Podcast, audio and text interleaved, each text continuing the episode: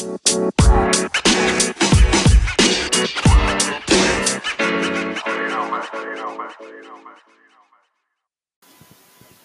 ดีครับทุกคนครับ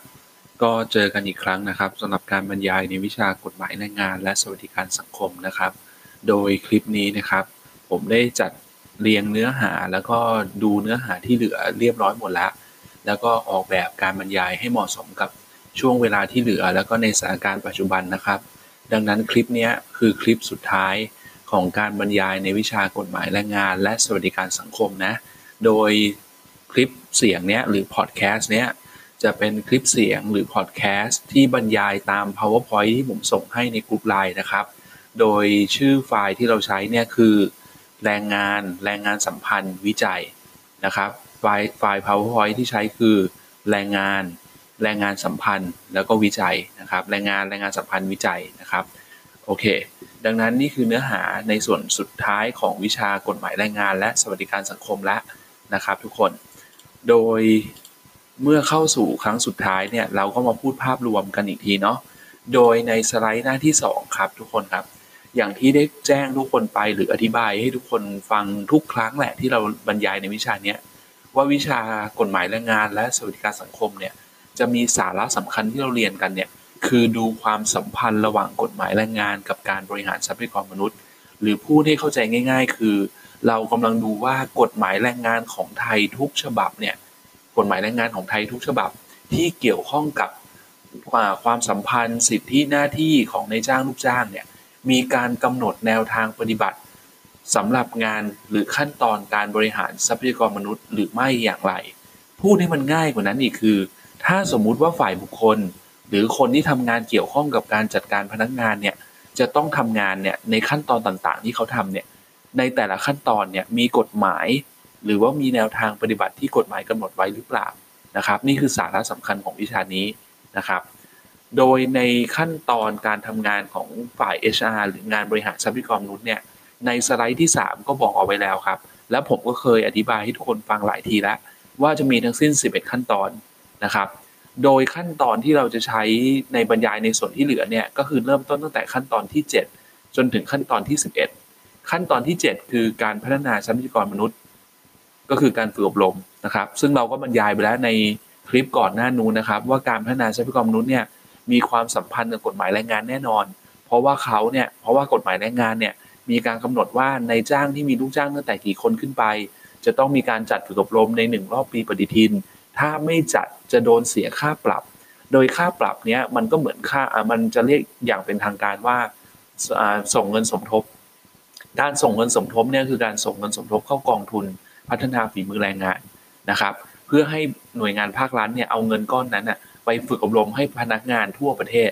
นะครับ นี่คือการพัฒนานี่คือสาระสำคัญของการพัฒนาทรัพยากรมนุษย์นะครับ หรือการฝึกหรือขั้นตอนของการทำงานฝึกอบรม สรุปได้ว่ามีความสัมพันธ์กับกฎหมายแรงงาน ต่อมาครับขั้นตอนสำคัญคือขั้นตอนที่ 8 คือการบริหารค่าตอบแทน การบริหารค่าตอบแทนมีความสัมพันธ์กับกฎหมายแรงงานทุกประเด็นเลย ต้องจ่ายเท่าไหร่จ่ายยังไง จ่ายเมื่อไหร่จ่ายเท่ากันไหมจ่ายไม่เท่ากันได้หรือเปล่าหักได้หรือเปล่า และสิ่งที่เราบรรยายกันไปคือไอ้บริหารค่าตอบแทนเนี่ยมันมีทั้งสิ่งที่เป็นตัวเงิน สิ่งที่ไม่ใช่ตัวเงิน แต่สำหรับในวิชานี้เราจะเน้นในสิ่งที่เป็นตัวเงินเป็นหลัก ก็จะประกอบด้วยค่าจ้าง อะไรเป็นค่าจ้าง อะไร อะไรถือเป็นค่าจ้างบ้าง ค่าจ้างต้องเป็นเงินไหมอะไรพวกนี้เนาะนะครับ แล้วก็จะมีค่าล่วงเวลา ค่าล่วงเวลาในวันหยุด ค่าทำงานในวันหยุด แล้วจะมีพวกเงินพิเศษต่างๆ เช่นเงินทดแทน เงินประกันสังคม ซึ่งในความเป็นจริงมันจะมีเงินอย่างอื่นอีกนะ แต่ในสาระสำคัญของวิชานี้เราจะลงรายละเอียดเฉพาะเท่านี้พอนะครับ ดังนั้นการบริหารค่าตอบแทนเนี่ยจึงมีความสัมพันธ์กับกฎหมายแรงงานทุกประเด็นเลย แล้วก็ต่อมาในขั้นตอนที่ 9 ครับ ซึ่งพูดไปเมื่อคลิปที่แล้ว ก็คือการบริหารความปลอดภัย และสุขภาพอนามัยของทรัพยากรมนุษย์ ก็เช่นเดียวกันครับ เรื่องพวกนี้มันเป็นเรื่องที่กระทบกับสิทธิหน้าที่ และสวัสดิภาพของตัวลูกจ้าง ดังนั้นกฎหมายแรงงานหรือว่าหน่วยงานภาครัฐเนี่ยจึงให้ความสำคัญที่อยากจะมาคุ้มครอง อยากจะมาดูแล ในความปลอดภัย ในสวัสดิภาพการทำงานของตัวลูกจ้าง ดังนั้นขั้นตอนที่ 9 ที่มีชื่อว่าการบริหารความปลอดภัย และสุขภาพอนามัยของทรัพยากรมนุษย์ หรือพูดง่าย ๆ คือการทำให้หน่วยงาน หรือว่าสภาพการทำงาน สวัสดิภาพในการทำงานเนี่ยมันเป็นไปตามที่ควรจะเป็น ไม่ก่อให้เกิดอันตราย ไม่ก่อให้เกิดสภาพแวดล้อมที่ไม่เหมาะสมกับการทำงานสำหรับลูกจ้าง ดังนั้นขั้นตอนนี้ก็มีความสัมพันธ์กับกฎหมายแรงงานทุกประเด็นเหมือนกัน ว่าเมื่อไหร่ก็ตามที่ในจ้างมีเมื่อในจ้างมีลูกจ้างเนี่ยก็จะต้องจัดการสภาพแวดล้อม สวัสดิภาพในการทำงานเนี่ยให้เหมาะสมกับมาตรฐานขั้นต่ำที่กฎหมายกำหนดไว้ โดยมีการแบ่งเป็นหน้าที่ทั่วไปหน้าที่เฉพาะอะไรอย่างนี้เนาะซึ่งได้บรรยายไปแล้วนะครับ ดังนั้นตอนนี้เรามาถึงขั้นตอนที่ 9 แล้ว ถ้าทุกคนยังพอจำได้หรือใครที่เปิด powerpoint อยู่ตอนนี้ก็จะรู้ว่าขั้นตอนในการทำงานของ HR ในวิชานี้มีทั้งสิ้น11 ขั้นตอน ดังนั้นเราเหลืออีกแค่ 2 ขั้นตอนละคือขั้นตอนที่ 10 กับขั้นตอนที่ 11 ขั้นตอนที่ 10 คือแรงงานสัมพันธ์ ขั้นตอนที่ 11 คือการค้นคว้าวิจัยเกี่ยวกับพนักงาน ดังนั้นเหมือนเดิมทุกคนครับ เมื่อเราจะบรรยายในขั้นตอนใหม่ที่เหลือ เราก็มักจะเริ่มต้นอยู่ 2 ประเด็นเนาะเราไม่ไม่ใช่เริ่มต้นอยู่ 2 ประเด็น หมายความว่าเราจะมี 2 ประเด็นที่เป็นสาระสำคัญของแต่ละขั้นตอนนั้น โดยเราจะเริ่มต้นที่ความหมายก่อน ดังนั้นใน 11 ขั้นตอนที่เราเรียนมาทั้งหมด อย่างแรกที่คุณจะต้องทราบ คือคุณต้องเข้าใจความหมายของขั้นตอนนั้นก่อน ว่าเวลา HR ทำงานในขั้นตอนนั้นเนี่ยความหมายคืออะไรนะครับ และเมื่อคุณรู้ความหมายแล้ว คุณต้องสามารถตอบได้ว่าในแต่ละขั้นตอนนั้นเนี่ยมันมีกฎหมายบัญญัติแนวทางปฏิบัติไว้ไหม ถ้ามีเท่ากับมีความสัมพันธ์ ถ้าไม่มีแปลว่าไม่มีความสัมพันธ์ โอเคนะครับ ดังนั้นเราเข้าสู่เนื้อหาของขั้นตอนที่ 10 ซึ่งอยู่ในเนื้อหาของสไลด์ในหน้าที่ 4 นะครับ เริ่มกันที่หน้าที่4นะ ขั้นตอนนี้มีชื่อว่าการแรงงานสัมพันธ์ หรือเราเรียกสั้นๆว่าแรงงานสัมพันธ์ ความหมายก่อน เรื่องแรงงานสัมพันธ์เนี่ยดูจากคำมันก็ได้ แรงงานคือใครครับ แรงงานถ้าเราแปลง่าย ๆ แรงงานก็คือลูกจ้างอะสัมพันธ์ สัมพันธ์ก็คือความสัมพันธ์ที่แรงงานมีต่อกัน ดังนั้นขั้นตอนแรงงานสัมพันธ์เนี่ยเราแปลความหมายง่าย ๆ คือ การทำให้ลูกจ้างภายในบริษัทเนี่ยมีความสัมพันธ์อันดีกับคนที่เกี่ยวข้องกับหน่วยงานทั้งหมด ดังนั้นเราก็ต้องทำให้ลูกจ้างอยู่กับลูกจ้างได้ทำงานร่วมกันได้ ลูกจ้างก็ต้องอยู่กับนายจ้างได้ สามารถทำงานร่วมกับนายจ้างได้ ลูกจ้างต้องสามารถอยู่กับลูกค้าอยู่กับคนที่มาติดต่อกับตัวบริษัทได้สามารถทำงานร่วมกันได้ สามารถให้บริการได้ ดังนั้นความหมายของแรงงานสัมพันธ์ก็คือ การทำให้ในจ้างลูกจ้าง หรือคนที่เกี่ยวข้องกันเนี่ยสามารถเข้าใจกันและตกลงกันได้ในเรื่องงานต่างๆ มีความสัมพันธ์ที่ดี และสามารถอยู่ร่วมกันได้ทำงานร่วมกันได้นะครับ ดังนั้นนี่คือความหมายในเบื้องต้น ดังนั้นคำถามที่สำคัญก็คือ แล้วเราจะทำยังไงอะและกฎหมายมองยังไงล่ะ ว่าการจะทำยังไงให้ในจ้างลูกจ้างหรือคนที่เกี่ยวข้องเนี่ยสามารถอยู่ร่วมกันได้ทำงานร่วมกันได้ ดังนั้นสาระสำคัญของเรื่องแรงงานสัมพันธ์เนี่ยจึงมักจะเกี่ยวข้องกับ 3 ประเด็นนี้ครับที่กฎหมายแรงงานมักจะกำหนดเอาไว้ เพราะว่า 3 เรื่องนี้เนี่ยเมื่อกำหนดเอาไว้แล้วเนี่ยแปลว่ามันมีความชัดเจน ในจ้างลูกจ้างไม่ต้องมาตกลงกันอะไรมากมาย มันมีกติกาเป็นกติกาสากลละ ดังนั้นเรื่องพวกนี้มันจะชัดเจน ไม่ต้องตกลงกัน ไม่ต้องทะเลาะกัน ลดโอกาสที่จะเกิดความขัดแย้งกันขึ้นมาได้ โดย 3 ประเด็นนี้ประกอบไปด้วย สิทธิหน้าที่ สิทธิหน้าที่ของนายจ้างลูกจ้างนะครับ โดยส่วนใหญ่จะเกี่ยวข้องกับสิทธิหน้าที่ของนายจ้างลูกจ้าง ดังนั้นเมื่อนายจ้างลูกจ้างรู้สิทธิหน้าที่ตัวเอง รู้สิทธิคือรู้ว่าเราจะมีอะไรได้บ้าง ได้รับอะไรได้บ้าง รู้หน้าที่คือต้องทำอะไรบ้าง ดังนั้นเมื่อในจ้างลูกจ้าง รู้ว่าตัวเองต้องทำอะไร รู้ว่าตัวเองมีสิทธิ์ได้รับอะไร ก็จะลดโอกาสในการขัดแย้งกัน ลดโอกาสในการที่จะต้องทะเลาะเบาแวงกันนะนี่คือความนี่คือสิ่งที่กฎหมายเขาคิดไว้ นี่คือเรื่องแรกคือกำหนดเรื่องสิทธิหน้าที่ ต่อมาคือกำหนดเรื่องผลประโยชน์ ว่าเวลาในจ้างลูกจ้างมาอยู่ด้วยกันเนี่ยมีผลประโยชน์อะไรที่สมควรจะได้รับบ้าง ดังนั้นเมื่อมีการกำหนดผลประโยชน์อย่างชัดเจนว่า ลูกจ้างได้เงินเดือนเท่าไหร่ในจ้างให้ลูกจ้างทำงานได้วันละเท่าไหร่ สามารถให้ลูกจ้างทำงานวันไหนได้บ้าง อะไรพวกนี้ที่เป็นผลประโยชน์ของแต่ละฝ่ายอย่างชัดเจนเนี่ยมันก็ลดโอกาสที่จะทะเลาะกัน เพราะโดยส่วนใหญ่ คนเราก็ต้องการผลประโยชน์ที่มันมากที่สุดเท่าที่จะเป็นไปได้ถูกต้องไหมครับ ดังนั้นถ้าไม่มีมาตรฐานกำหนดเอาไว้เนี่ยก็มีโอกาสที่อยากจะได้ผลประโยชน์มากกว่าที่ควรจะเป็น แล้วก็เกิดการทะเลาะกัน มีความเห็นไม่ตรงกัน ไม่สามารถอยู่ร่วมกันได้ ดังนั้นกฎหมายแรงงานสัมพันธ์เนี่ยหรือเรื่องกฎหมายที่เกี่ยวข้องกับการทำให้ในจ้างลูกจ้างและคนที่เกี่ยวข้องอยู่ร่วมกันได้เนี่ยก็มักจะกำหนดเรื่องผลประโยชน์เอาไว้เช่นกันนะครับสอันละสิทธิหน้าที่ผลประโยชน์ และอีกอันนึงเป็นเรื่องสำคัญเลยครับคือ ถึงแม้จะมีการกำหนดสิทธิหน้าที่ชัดเจน มีการกำหนดผลประโยชน์อย่างชัดเจน แต่ถ้าลูกจ้างกับนายจ้าง สุดท้ายก็ต้องทะเลาะกันอยู่ดี มีโอกาสทะเลาะกันอยู่ดีอะเพราะอาจจะไม่พอใจในสิ่งที่กฎหมายกำหนดไว้ก็ได้ สิทธิหน้าที่กับผลประโยชน์ที่กฎหมายกำหนดเขาไม่พอใจอะเขาอยากตกลงกันให้ดีกว่านั้น ดังนั้นก็มีโอกาสที่จะเกิดข้อพิพาทหรือการทะเลาะกันขึ้นมาได้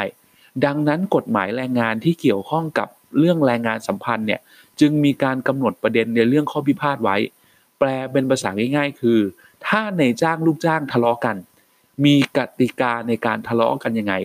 จะได้ไม่ต้องงองแงทำตัวแบบอื่นที่มันไม่เหมาะสมเนาะคือเมื่อจะทะเลาะกันแล้ว หรือต้องตกลงอะไรกันบางอย่างเนี่ย ก็เลยกำหนดวิธีการในการตกลงเอาไว้เลย จะได้ชัดเจนว่าเฮ้ยถ้าเห็นไม่ตรงกันเนี่ยใช้วิธีการนี้นะ จะได้มีแนวทางมาตรฐานชัดเจนเหมือนกันหมด ในการที่จะตกลงกันได้ ดังนั้นกฎหมายแรงงานจึงมุ่งเน้นไปที่ 3 เรื่องนี้ ที่เกี่ยวข้องกับเรื่องแรงงานสัมพันธ์นะคือกำหนดสิทธิหน้าที่ให้ชัดเจน นะครับว่าสิทธิหน้าที่มีกี่ประเภท อะไรบ้างที่เป็นสิทธิหน้าที่ของลูกจ้างนะครับผลประโยชน์ของนายจ้างลูกจ้างเป็นยังไง แล้วก็ข้อพิพาทเวลาทะเลาะกันนายจ้างลูกจ้างต้องทำตัวยังไง 3 เรื่องนี้นะครับสเรื่องนี้ โดยในหัวข้อนี้เราก็เลยจะในในในวิชาแรงงานและการพนักงานสัมพันธ์เนี่ยมันมุ่งเน้นไปที่ตัวในจ้างลูกจ้างเนาะดังนั้นกฎหมายที่เกี่ยวข้องกับแรงงานสัมพันธ์เนี่ยเราก็จะลงรายละเอียดในส่วนของในจ้างลูกจ้างเท่านั้น ส่วนบุคคลภายนอกหน่วยงานภาครัฐ ตรงนี้เราจะไม่ได้พูดถึงนะครับ เราจะเน้นเฉพาะตัวในจ้างลูกจ้างนะครับอะต่อมาในสไลด์หน้าที่ 5 อะไรบ้างที่เป็นกฎหมายที่เกี่ยวข้องกับเรื่องแรงงานสัมพันธ์ โดยหลักๆแล้วโดยหลักๆแล้วครับทุกคนครับ กฎหมายแรงงานที่เกี่ยวข้องกับเรื่องแรงงานสัมพันธ์เนี่ยจะอยู่ในกฎหมายที่ชื่อว่าพระราชบัญญัติแรงงานสัมพันธ์ โดยกฎหมายฉบับนี้มันจะเป็นกฎหมายที่ใช้เฉพาะกับหน่วยงานเอกชน จะไม่ใช้บังคับกับหน่วยงานราชการส่วนกลาง ราชการส่วนภูมิภาค ราชการส่วนท้องถิ่นหรือผู้ง่ายๆไม่ใช้กับหน่วยงานภาครัฐอะนะครับไม่ใช้กับหน่วยงานภาครัฐ รวมไปถึงรัฐวิสาหกิจด้วยนะดังนั้นแปลว่าสิ่งที่เรากำลังพูดกันต่อไปนี้กติกาต่างๆ สิทธิประโยชน์ต่างๆเนี่ยเป็นเฉพาะลูกจ้างในสัญญาจ้างแรงงานของเอกชนเท่านั้น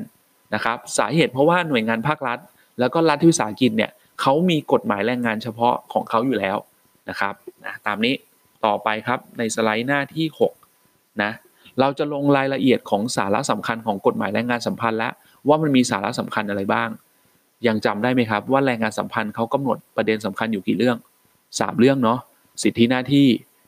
ผลประโยชน์ แล้วก็ข้อพิพาทว่าเวลาทะเลาะกันต้องทํำยังไงเนาะดังนั้นเราเริ่มที่ประเด็นแรกก่อน คือเรื่องสิทธิหน้าที่ก่อน ในกฎหมายแรงงานสัมพันธ์เนี่ยเขามีการกำหนดประเภทของสิทธิหน้าที่เอาไว้ ว่าสิทธิหน้าที่ของนายจ้างลูกจ้างเนี่ยจะมีอยู่ 2 แบบนะครับจะมีอยู่ 2 แบบ แบบที่ 1 คือสิทธิหน้าที่ซึ่งเป็นไปตามที่กฎหมายกำหนดไว้ คือกฎหมายกำหนดเอาไว้เลย ไม่ว่าไม่ว่าจะยังไงเนี่ยถ้าในจ้างลูกจ้างไม่ได้ตกลงกันว่ามีสิทธิหน้าที่อะไรเนี่ยให้เอาสิทธิหน้าที่ที่กฎหมายกำหนดไว้เลย มันจะเป็นสิทธิหน้าที่ซึ่งเป็นมาตรฐานขั้นต่ำครับ เช่นอย่างเรื่องง่าย ๆ เลยคือเรื่องเวลาทำงาน เรื่องต้องจ่ายเงินกี่บาท เรื่องต้องมีวันหยุด ภายในสัปดาห์กี่วัน ปีหนึ่งลาพักร้อนได้กี่วัน ปีหนึ่งมีหยุดประจำปีกี่วันแล้วเนี่ยเนี่ยคือสิทธิหน้าที่ของตัวในจ้างลูกจ้างที่กำหนดพื้นฐานเอาไว้นะครับ ดังนั้นสิทธิและหน้าที่ของในจ้างลูกจ้างที่เป็นไปตามกฎหมายกำหนดคือในจ้างลูกจ้างไม่ต้องตกลงกันเลย ถึงแม้ไม่ตกลงกันก็สามารถเอาสิทธิหน้าที่อันนี้ไปใช้ได้เลยนะครับ แต่มันมีสิทธิหน้าที่อีกแบบหนึ่งครับที่กฎหมายแรงงานสัมพันธ์เปิดช่องเอาไว้ คือสิทธิหน้าที่ ซึ่งเป็นไปตามที่นายจ้างลูกจ้างตกลงกันเอง แปลว่าถ้านายจ้างลูกจ้างเนี่ยไม่พอใจหรือรู้สึกหรือรู้สึกว่าสิทธิหน้าที่ที่กฎหมายกำหนดไว้เนี่ยมันไม่ได้เหมาะสมกับสิ่งที่เขาจะใช้อะเขาสามารถกำหนดสิทธิหน้าที่ของตัวเองขึ้นมาได้ ขอแค่ว่าสิทธิหน้าที่นั้นต้องไม่น้อยกว่าที่กฎหมายกำหนดไว้ หรือไม่ทำให้ลูกจ้างเสียผลประโยชน์ในสิทธิหน้าที่น้อยกว่าที่กฎหมายกำหนดไว้ ตัวอย่างเช่น ผมยกตัวอย่างให้คุณเห็นง่าย ๆ นะ สมมุติกฎหมายบอกไว้ว่าต้องจ่ายเงินเดือนหรือจ่ายค่าจ้างรายวันเนี่ยวันหนึ่งไม่น้อยกว่า 300 บาทสมมุตินะครับนะสมมุตินะตอนนี้จริงๆมันเพิ่มมากกว่านั้นแหละเอาเอาสามร้อยเนี่ยเลขกลมๆสามร้อยเนี่ยแปลว่าในจ้างลูกจ้างเนี่ยมีสิทธิหน้าที่ในการจ่ายเงินให้กับในจ้างมีหน้าที่ต้องจ่ายเงินให้ลูกจ้างเนี่ยถ้าจ้างกันเป็นรายวันเนี่ยหรือคิดเป็นรายวันเนี่ยคือไม่น้อยกว่า 300 บาท ลูกจ้างมีสิทธิ์ได้เงินค่าจ้างรายวันเนี่ยไม่น้อยกว่า 300 บาท นี่คือสิทธิหน้าที่นี่คือสิทธิหน้าที่ที่มีต่อกัน ถ้ากฎหมายกำหนดแบบนี้เนาะแต่ในจ้างลูกจ้างสามารถกำหนดต่างจากสิทธิหน้าที่ที่กฎหมายกำหนดไว้ได้ โดยตกลงกันได้เลยเฮ้ยนายจ้างเนี่ยจะจ่าย 350 แบบนี้ได้ไหมแบบนี้ได้ครับ เพราะถือว่าสิทธิหน้าที่ที่ตกลงกันเนี่ยไม่ทำให้ลูกจ้างเสียผลประโยชน์ ตามที่กฎหมายกำหนดไว้คือไม่ได้น้อยกว่า อะงั้นอีกแบบหนึ่งสมมุติในจ้างลูกจ้าง บอกว่าไม่จ่าย 300แล้วขอจ่าย 299 อย่างนี้ได้ไหมขาดไปบาทหนึ่งอย่างนี้ไม่ได้นะครับ ถือว่าสิทธิหน้าที่น้อยกว่า หรือต่ำกว่ามาตรฐานขั้นต่ำที่กฎหมายกำหนดไว้ ดังนั้นสาระสำคัญเรื่องเกี่ยวกับสิทธิหน้าที่ขอให้เข้าใจแล้วกันครับ ว่าสิทธิหน้าที่ของนายจ้างลูกจ้างเนี่ยสามารถเป็นไปตามที่กฎหมายกำหนดก็ได้ หรือนายจ้างลูกจ้างสามารถกำหนดขึ้นมาเองก็ได้ ขอแค่ นายจ้างลูกจ้างสิ่งที่กำหนดกันขึ้นมาเนี่ยต้องไม่น้อยกว่ามาตรฐานขั้นต่ำที่กฎหมายกำหนดไว้ หรือแปลเป็นภาษาง่าย ๆ คือ ไม่ทำให้ลูกจ้างเสียผลประโยชน์ ตามที่กฎหมายกำหนดได้มากกว่ากฎหมายไม่ว่า ได้น้อยกว่ากำหนดกันไม่ได้ ตกลงกันแบบนั้นไม่ได้โอเคนะ โดยสิทธิและหน้าที่ตาอาระหว่างในจ้างลูกจ้างที่จะตกลงกันเองเนี่ยเขาจะแบ่งเป็น 2 ประเภทครับทุกคนครับ ประเภทที่ 1 เราเรียกว่าข้อตกลงตามสัญญาจ้าง อันนี้ประเภทแรก ข้อตกลงตามสัญญาจ้าง ถ้าใครเปิด powerpoint อยู่ก็จะเห็นว่ามันอยู่ในกล่องด้านล่างขวามือเนาะข้อตกลงตามสัญญาจ้าง แล้วอีกแบบหนึ่งครับ เราเรียกว่าข้อตกลงเกี่ยวกับสภาพการจ้างนะมันมีข้อตกลงตามสัญญาจ้าง กับข้อตกลงเกี่ยวกับสภาพการจ้างเนาะนะครับดังนั้นสิ่งที่คุณต้องรู้คือความหมาย ผมสรุปความหมายมาเป็นสาระสำคัญง่ายๆแล้ว อยู่ในสไลด์หน้าที่ 8 อธิบายง่าย ๆ แบบนี้ครับ ข้อตกลงตามสัญญาจ้างเนี่ยเป็นข้อตกลงเกี่ยวกับสิทธิหน้าที่ ซึ่งใช้กันแบบรายบุคคลนะหรือตัวต่อตัว ดังนั้นข้อตกลงตามสัญญาจ้างคำมันชัดเนาะตามสัญญาจ้าง เวลาเราเซ็นสัญญาจ้างเนี่ยเราเซ็นกันเป็นรายบุคคลเนาะดังนั้นข้อตกลงตามสัญญาจ้าง จึงใช้เฉพาะในจ้างกับลูกจ้างที่ตกลงกันเท่านั้น เป็นรายบุคคลตัวต่อตัว แต่ข้อตกลงเกี่ยวกับสภาพการจ้างไม่เหมือนกันละ ข้อตกลงเกี่ยวกับสภาพการจ้างเนี่ยจะใช้เป็นฝ่ายเป็นการตกลงกันระหว่างฝ่ายในจ้าง กับฝ่ายลูกจ้าง แปลว่าไม่ใช่ตกลงกันแบบตัวต่อตัวละ แต่เป็นการตกลงทั้งฝ่ายเลย แปลว่าในจ้างมีกี่คน ลูกจ้างมีกี่คน มาร่วมตกลงกันเป็นข้อตกลงเกี่ยวกับสภาพการจ้าง แล้วใช้กันทุกคนเลย โอเคนะ ดังนั้นนี่คือความหมายครับ สรุปให้ฟังอีกที แปลว่า สิ่งที่กำหนดหรือข้อตกลงเกี่ยวกับสิทธิหน้าที่ของนายจ้างลูกจ้างเนี่ยแบ่งออกเป็น 2 ประเภท คือข้อตกลงตามสัญญาจ้าง ใช้กันแบบคนเป็นรายบุคคล แล้วก็ข้อตกลงเกี่ยวกับทราบกันจ้าง เป็นฝ่ายต่อฝ่าย คือไม่ได้ใช้กันแค่คนเดียว มีแค่ 2 อันนี้นะครับมีแค่ 2 อันนี้ ดังนั้นแปลว่าเมื่อไหร่ก็ตามที่ลูกจ้าง กับนายจ้าง จะกำหนดสิทธิหน้าที่ต่างไปจากที่กฎหมายกำหนดไว้ จะต้องมีการทำข้อตกลงตามสัญญาจ้าง หรือข้อตกลงเกี่ยวกับสภาพการจ้าง ถ้าใช้กันแบบคนต่อคนในจ้างตกลงกับลูกจ้างแค่คนเดียว เราเรียกว่าข้อตกลงตามสัญญาจ้าง แต่ถ้าในจ้างตกลงกับลูกจ้างหลาย ๆ คน ตกลงกับกลุ่มลูกจ้าง ตกลงกับสาภาพแรงงาน เราเรียกข้อตกลงแบบนี้ว่าข้อตกลงเกี่ยวกับสภาพการจ้างโอเคนะครับ ไปต่อกันที่สไลด์หน้าที่ 9 ครับทุกคนครับ โดยข้อตกลงเกี่ยวกับสภาพการจ้างเนี่ยจะมีองค์ประกอบ หรือ สิ่งที่มันบอกว่าเป็นข้อตกลงเกี่ยวกับสภาพการจ้างเนี่ยอยู่ 4 องค์ประกอบ สาเหตุที่เราลงเฉพาะข้อตกลงเกี่ยวกับสภาพการจ้าง เพราะว่าข้อตกลงตามสัญญาจ้างเนี่ยมันไม่ได้ซับซ้อนอะไรครับ มันก็คือการตกลงแบบส่วนบุคคลน่ะก็มีเอกสารตกลงกันก็จบ แต่องค์ประกอบของข้อตกลงเกี่ยวกับสภาพการจ้างเนี่ยมันค่อนข้างซับซ้อน เพราะมันเป็นการตกลงที่เกิดทั้งฝ่ายเลย คือเป็นการตกลงทั้งในจ้างและลูกจ้างทั้งหมด หรือลูกจ้างที่เกี่ยวข้อง ดังนั้นกฎหมายแรงงานที่เกี่ยวข้องกับแรงงานสัมพันธ์เนี่ยจึงให้ความสัมพันธ์กับเรื่องนี้ค่อนข้างเยอะครับนะให้ความสัมพันธ์เกี่ยวกับเรื่องนี้ค่อนข้างเยอะ ดังนั้นองค์ประกอบจะประกอบด้วย4ข้อ อันที่ 1 คือเป็นข้อตกลงคำว่าข้อตกลงในที่นี้คือไม่ได้คิดเองอะนะครับไม่ได้คิดเอง คือเป็นข้อตกลงเมื่อตกลงคือไม่ได้คิดฝ่ายเดียว ข้อตกลงคือต้องเป็นข้อตกลงคือเห็นชอบทั้งสองฝ่าย ข้อที่หนึ่งเนาะคือเป็นการตกลงกันสองฝ่าย ข้อที่สองคือแล้วสองฝ่ายนี้คือสองฝ่ายไหน ก็แน่นอนครับ คือฝ่ายในจ้างกับฝ่ายลูกจ้าง หรือฝ่ายในจ้างกับตัวแทนลูกจ้างโอเคนะข้อที่3ครับสิ่งที่ตกลงกัน 2 ฝ่ายเนี้ยและเห็นชอบทั้ง 2 ฝ่ายเนี่ยเป็นฝ่ายในจ้างลูกจ้างเนี่ยจะต้องเป็นข้อตกลงเกี่ยวกับสภาพการจ้าง พูดง่าย ๆ ต้องเกี่ยวข้องกับเรื่องงานน่ะต้องเกี่ยวข้องกับเรื่องผลประโยชน์ หรือสิทธิหน้าที่ที่เกี่ยวข้องกับเรื่องงาน ถ้าตกลงกันเรื่องที่ไม่ใช่เกี่ยวข้องกับงาน ไม่ถือว่าเป็นข้อตกลงเกี่ยวสภาพการจ้างสามข้อแล้วนะ เป็นข้อตกลงก็คือต้องมาจากความเห็นของทั้งสองฝ่าย เห็นชอบทั้งสองฝ่ายนะครับสองฝ่ายนี้ก็ประกอบด้วยในจ้างฝ่ายหนึ่งแล้วก็ตัวแทนลูกจ้าง หรือตัวลูกจ้างเองที่มีหลาย ๆ คนเนาะแล้วก็เป็นเรื่องที่ตกลงเกี่ยวกับสภาพการจ้าง ก็คือเรื่องที่เกี่ยวข้องกับงาน เกี่ยวข้องกับสิทธิหน้าที่และผลประโยชน์ที่เกี่ยวข้องกับงาน ถ้าไม่ใช่เรื่องงาน ไม่ใช่เรื่องข้อตกลงเกี่ยวกับสภาพการจ้าง และองค์ประกอบข้อสุดท้ายครับ ข้อตกลงนี้ต้องไม่ขัดกับมาตรฐาน ขั้นต่ำของกฎหมายแรงงานอื่น ๆ ที่กำหนดไว้ อย่างที่แจ้งไปเมื่อก่อนหน้านี้เนาะมันดังนั้นองค์ประกอบของข้อตกลงเกี่ยวกับการจ้าง ผมสรุปมาในหน้าที่ 10 ครับทุกคนครับ มี 4 อันนี้เป็นข้อตกลง เป็นข้อตกลงของใคร ระหว่างฝ่ายในจ้างกับฝ่ายลูกจ้าง แปลว่าเป็นคนเดียวไหมรายบุคคลไหมไม่ต้องเป็นฝ่ายฝ่ายเนาะนะครับ ใช้กันหลายคน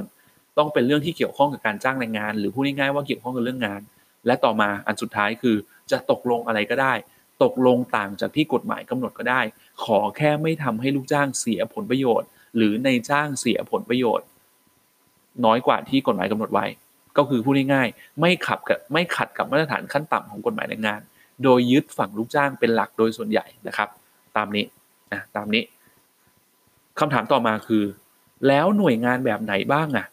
ที่ต้องมีข้อตกลงเกี่ยวกับสภาพการจ้าง หรือว่า ต้องมีหมดเลย หรือว่าไม่ต้องมีหมดเลย หรือแล้วแต่กฎหมายบอกงี้ครับ กฎหมายมองว่า ข้อตกลงเกี่ยวกับสภาพการจ้างเนี่ยมันคือการที่หน่วยงานนั้นอะมันมีลูกจ้างเยอะๆหรือมันมีลูกจ้างจำนวนหนึ่งแล้วที่ควรจะมีกติกาสากลใช้กันทั่วใช้กันทั้งหมดอะจะได้มีมาตรฐานเดียวกัน ดังนั้นกฎหมายแรงงานสัมพันธ์จึงกำหนดไว้ว่า เมื่อไหร่ก็ตามที่ที่ทำงานเนี่ยมีลูกจ้างตั้งแต่ 20 คนขึ้นไป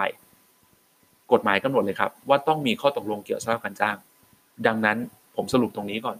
แปลว่ากฎหมายเนี่ย ถ้าบริษัทไหนหรือหน่วยงานเอกชนไหนเนี่ย มีลูกจ้างน้อยกว่า 20 คนเนี่ยจำเป็นต้องมีข้อตกลงเกี่ยวสภาพการจ้างไหมคำตอบคือไม่ต้องครับ กฎหมายมองว่าถ้ายังไม่ถึง 20 คนเนี่ยตกลงกันเป็นรายบุคคลได้ ใช้ข้อตกลงตามสัญญาจ้างได้ไม่วุ่นวาย แต่ถ้าเกิดตั้งแต่ 20 คนขึ้นไปเนี่ย มันต้องมีการตกลงเป็นกติกาสากลและทำงานวันละกี่ชั่วโมง อะไรอย่างนี้เนาะ ได้เงินเดือนกันประมาณมีกระบอกเงินเดือนเท่าไหร่ มีมาตรฐานเงินเดือนไหมมีมาตรฐานค่าจ้างไหมอะไรพวกนี้ที่มีกติกาหรือของสิทธิประโยชน์ที่มันเป็นมาตรฐานเดียวกัน กฎหมายเลยกำหนดที่จำนวนของลูกจ้างครับ ว่าถ้ามีตั้งแต่ 20 คนขึ้นไป บริษัทหรือหน่วยงานนั้นต้องมีการทำข้อตกลงเกี่ยวกับสภาพการจ้างขึ้นมา และหนำซ้ำครับ ถ้าบริษัทนั้นไม่มีการทำข้อตกลงเกี่ยวสภาพการจ้าง กฎหมายบอกว่าโอเค ในเมื่อเปิดโอกาสให้คุณตกลงแล้ว คุณไม่ตกลงกันได้เลย เรามีกฎหมายกี่ฉบับ ถือว่ากฎหมายทุกฉบับ เป็นสิทธิประโยชน์ขั้นพื้นฐาน และเป็นข้อตกลงที่คุณเอาไปใช้พูดง่าย ๆ เปิดโอกาสให้ตกลงกันแล้ว แล้วคุณไม่ตกลงกันเอง ดังนั้นเอากฎหมายทุกฉบับไปใช้ มันจึงเป็นการบังคับทางอ้อมครับ ที่อยากให้ในจ้างลูกจ้างมาตกลงกัน เพราะมันจะมีบางอย่างที่มันกฎหมายบางอย่างเนี่ยมันก็ไม่เหมาะสมกับตัวในจ้างลูกจ้างอะ ดังนั้นเขาก็จะได้ใช้ตกลงกันตามที่เหมาะสมนะเป็นการบังคับทางอ้อมนะครับ ดังนั้นสรุปง่ายๆ เรื่องข้อตกลงเกี่ยวสภาพการจ้าง ไม่จำเป็นต้องมีทุกบริษัท แต่ถ้าบริษัทไหนมีลูกจ้างตั้งแต่ 20 คนขึ้นไป ต้องจัดให้มี ถ้าไม่จัดให้มีจะถือว่าเอายอมเอากฎหมายทุกฉบับเนี่ยมาใช้เป็นข้อตกลงเกี่ยวกับสภาพการจ้างของบริษัทนี้โอเคนะครับ ไปที่สไลด์หน้า 12 ต่อครับนะไปที่สไลด์หน้า 12 ต่อสำหรับสไลด์หน้าที่ 12 นะครับ เป็นเรื่องที่เกี่ยวข้องกับการยื่นข้อเรียกร้องหรือหรือเรียกได้อีกอย่างหนึ่งนะ ว่าการแจ้งข้อเรียกร้อง มันเป็นเนื้อหาที่ต่อเนื่องจากข้อตกลงเกี่ยวกับสภาพการจ้างครับ เมื่อในจ้างลูกจ้างเนี่ยมีการตกลงข้อตกลงเกี่ยวกับสภาพการจ้างขึ้นมานะมีการตกลงขึ้นมาแล้ว และปรากฏว่ามันเกิดเหตุการณ์ที่มีฝ่ายใดฝ่ายหนึ่งอะไม่ว่าจะเป็นในจ้างหรือลูกจ้างก็ก็ดีนะครับ มีความต้องการอยากจะเปลี่ยนแปลงแก้ไข หรือปรับปรุงข้อตกลงเกี่ยวกับสภาพการจ้าง กฎหมายแรงงานสัมพันธ์เนี่ยกำหนดไว้ว่า เมื่อไหร่ก็ตามที่ในจ้างลูกจ้างฝ่ายใดฝ่ายหนึ่งเนาะไม่ว่าจะเป็นนายจ้าง ลูกจ้าง หรือตัวแทนของลูกจ้างเนี่ยมีความต้องการจะเปลี่ยนแปลงแก้ไขปรับปรุง สิ่งที่เรียกว่าข้อตกลงเกี่ยวกับสภาพการจ้าง สิ่งที่เขาต้องทำเรียกว่าการยื่นข้อเรียกร้อง หรือการแจ้งข้อเรียกร้อง ดังนั้นสรุปง่ายๆ เมื่อไหร่ก็ตามที่บริษัทมีข้อตกลงเกี่ยวทราบการจ้าง แล้วในจ้างหรือลูกจ้างไม่พอใจในข้อตกลงเกี่ยวทราบการจ้างนั้น อยากจะเปลี่ยนแปลงแก้ไขปรับปรุง ไม่สามารถทำด้วยฝ่ายเดียวได้ เลยจะต้องมานั่งคุยกันใหม่อะพูดง่ายๆเลยต้องมีขั้นตอนที่เรียกว่าการยื่นข้อเรียกร้อง หรือการแจ้งข้อเรียกร้องขึ้นมาโอเคนะครับ โดยการยื่นข้อเรียกร้อง หรือการแจ้งข้อเรียกร้องเนี่ย สามารถทำได้หลายวิธี สามารถทำด้วยหลายฝ่าย ดังนั้นเราไล่ไปดูทีละวิธีทีละฝ่ายเนาะว่าเขาทำไงกันได้บ้างนะครับสำหรับฝ่ายลูกจ้างนะสำหรับฝ่ายลูกจ้าง ถ้าลูกจ้างจะเป็นคนยื่นข้อเรียกร้อง หรือแจ้งข้อเรียกร้องเนี่ยกฎหมายกำหนดไว้ว่า การยื่นข้อเรียกร้องเนี่ยไม่ว่าจะเป็นฝ่ายไหนก็ตามแต่ในการยื่นนะครับ มีกติกาสากลคือต้องทำเป็นหนังสือคำว่าทำเป็นหนังสือในที่นี้ตามภาษากฎหมายคือทำเป็นเอกสาร ทำเป็นลายลักษณ์อักษรโอเคนะ โดยเมื่อทำเป็นหนังสือทำเป็นลายลักษณ์อักษรแล้วก็ต้องมีการลงชื่อนู่นนี่นั่น ในเอกสารนั้นน่ะแล้วก็ในเอกสารนั้นก็ต้องบอกว่าเราอยากจะแก้ไขอะไร มีรายละเอียดว่าข้อเดิมเป็นยังไง ข้อใหม่จะเป็นยังไงนะครับ แล้วเมื่อทำเสร็จแล้วก็ต้องยื่นไปให้อีกฝ่าย แจ้งให้อีกฝ่ายทราบ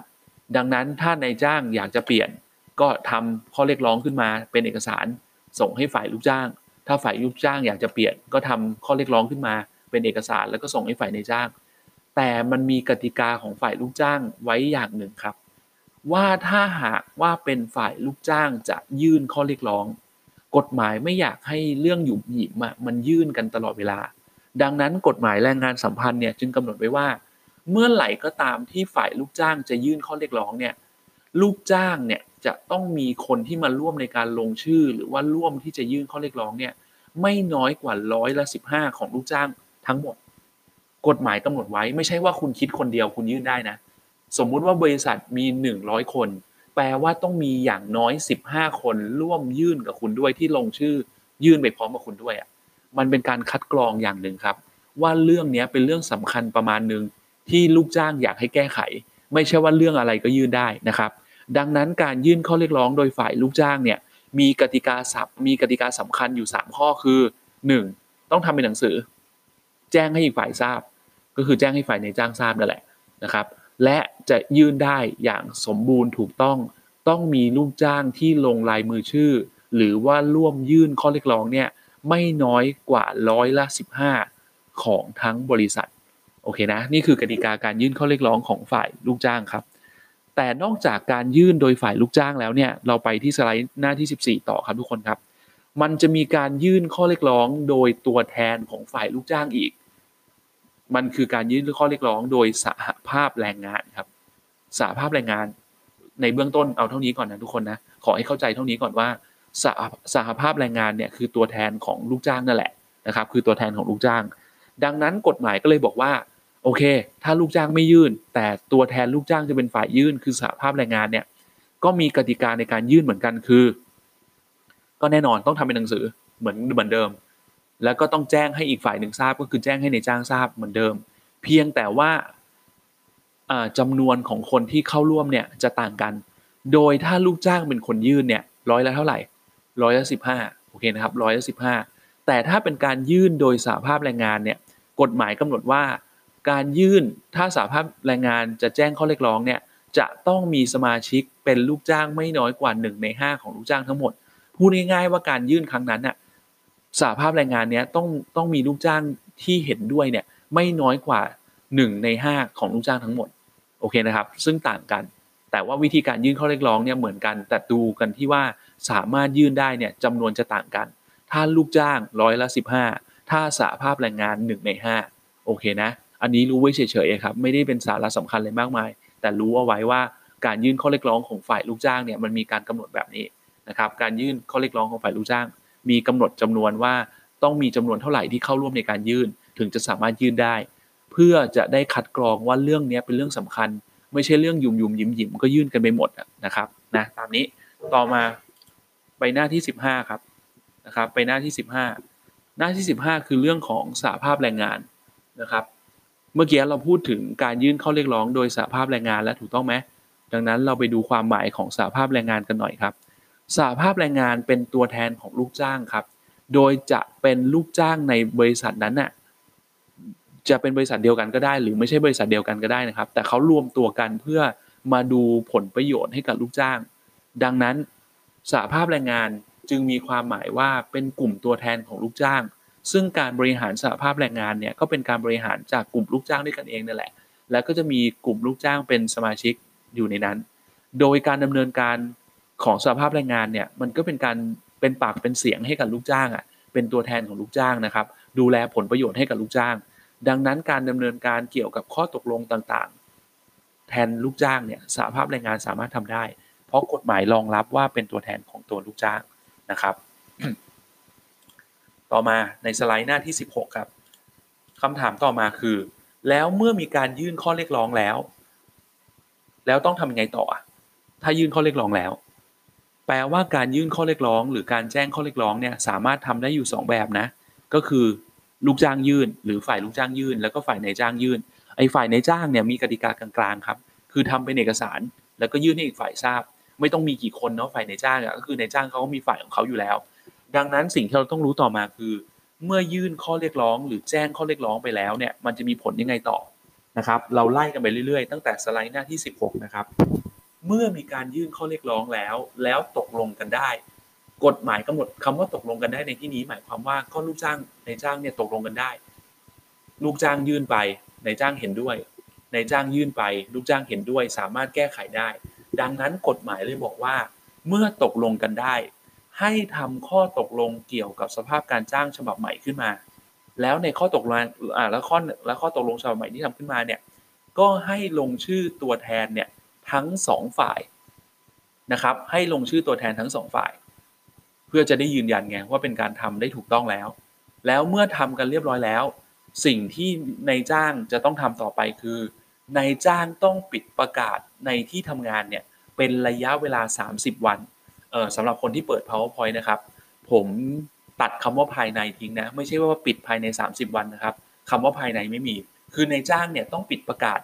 ไอ้ข้อตกลงฉบับใหม่เนี่ย ปิดไว้นิ่งๆเลย 30 วันตั้งแต่ตกลงกันนะครับก็คือตกลงกันได้ คุณปิดเมื่อไหร่ก็ตามแต่เนี่ยต้องปิดไว้ 30 วัน ถามว่าปิดไว้ทำไม เพราะเวลาที่คุณตกลงกันเนี่ยคุณอาจจะไม่ได้เข้าไปด้วยกันทั้งหมดเพราะเป็นการตกลงกันแบบ